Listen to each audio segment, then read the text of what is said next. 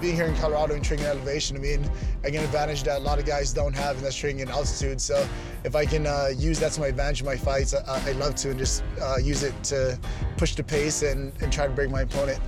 One thing about fighting is I do because I love it, not because I have to. So to be able to go in there day in and day out and just like enjoy your time with the people you're in there training with, I, I feel like it's a great thing. I mean, we're there smiling from ear to ear. You know, we're throwing each other around and punching each other in the face. So good thing you need to have in the training room.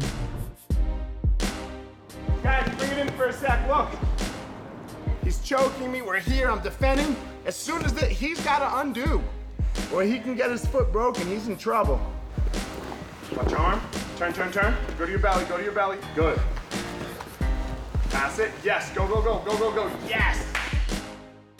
I love being able to push myself, be the best person I can be, and uh, there's no other way to do it other than fighting. I mean, I can literally go in there and it shows the work that I put in throughout the years, and it's evident when fight time comes. You know, move out, move out, move out. Yep, yep, yep, yep. Elbow out. Escape the elbow. Escape. Yes.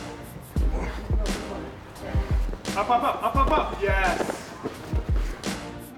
Guys, good job. See you guys tonight.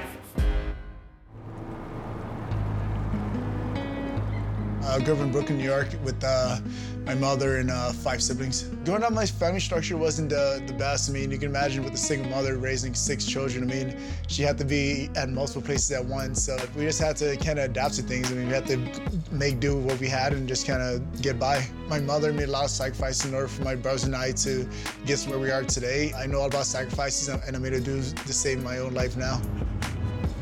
So I spent uh, seven years in the Army. Uh, I was deployed for one year from 2007 to 2008 in support of uh, Operation Iraqi Freedom. With the uh, military, I was always trying to exceed whatever standard was put in front of me. So if it was uh, a bare minimum, I tried to go above and beyond whatever it was. When I was deployed overseas, uh, I was fortunate enough to have guys from the California National Guard who, uh, who back home, they would train like Muay Thai or Jiu-Jitsu or wrestling. And like after duty, we all just kind of meet up with each other and just kind of teach each other different techniques and things like that. I think I embraced it it just helped me become a better person.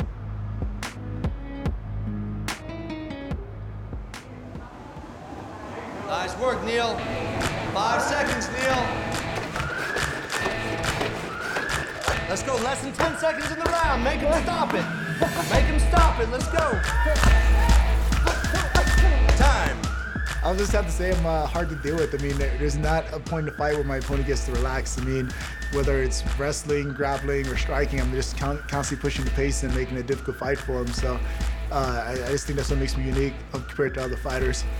His reach is such an advantage, his conditioning is such an advantage, and his skill sets keep getting better each time we see him fight. So, you know, I think he stacks up very well with any fighter in the welterweight division from a tactical standpoint. And now you add in his length and his conditioning, it's a bad matchup for people. He puts the time in each and every day, and because of that, we've seen him just get better and better each time out.